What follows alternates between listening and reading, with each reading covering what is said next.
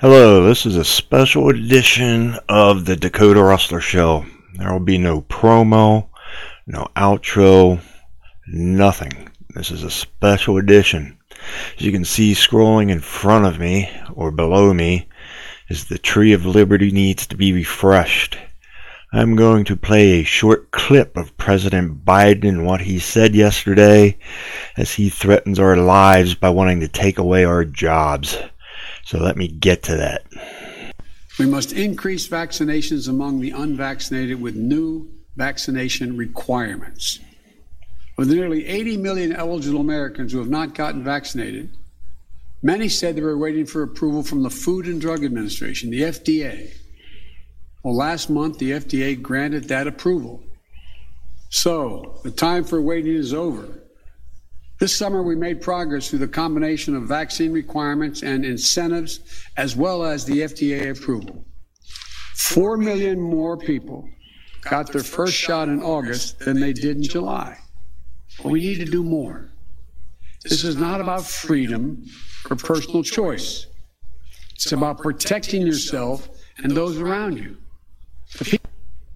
And there you have it. This is not about freedom, and it's not about personal choice. It's about protecting others. No, Biden, this is America. This is not communist Russia. This is not about protecting others. It is about freedom. It is about personal choice. That's what this country was founded on and always has been. When we don't have freedom, when we don't have personal choice, we are no longer a free country. We are a dictatorship. And today, I am calling for you to resign. I am calling for you to be impeached. And if necessary, I am calling for the ultimate price to be paid. Both you and any employers that would do your mandate that you want, which is about to follow. The people you work with, the people you care about, the people you love. My job as president is to protect all Americans.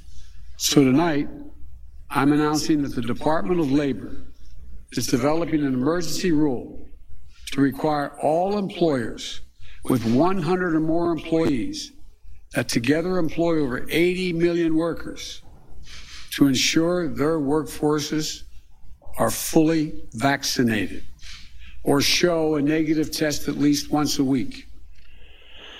And the penalty for employers who don't do it would be $14,000 per case, per person.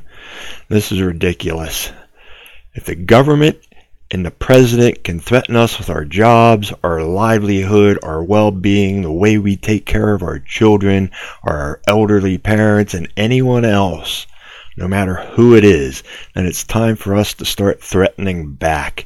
If your employer threatens you with your job, it's time to threaten them back. Threaten to burn their house down, or worse.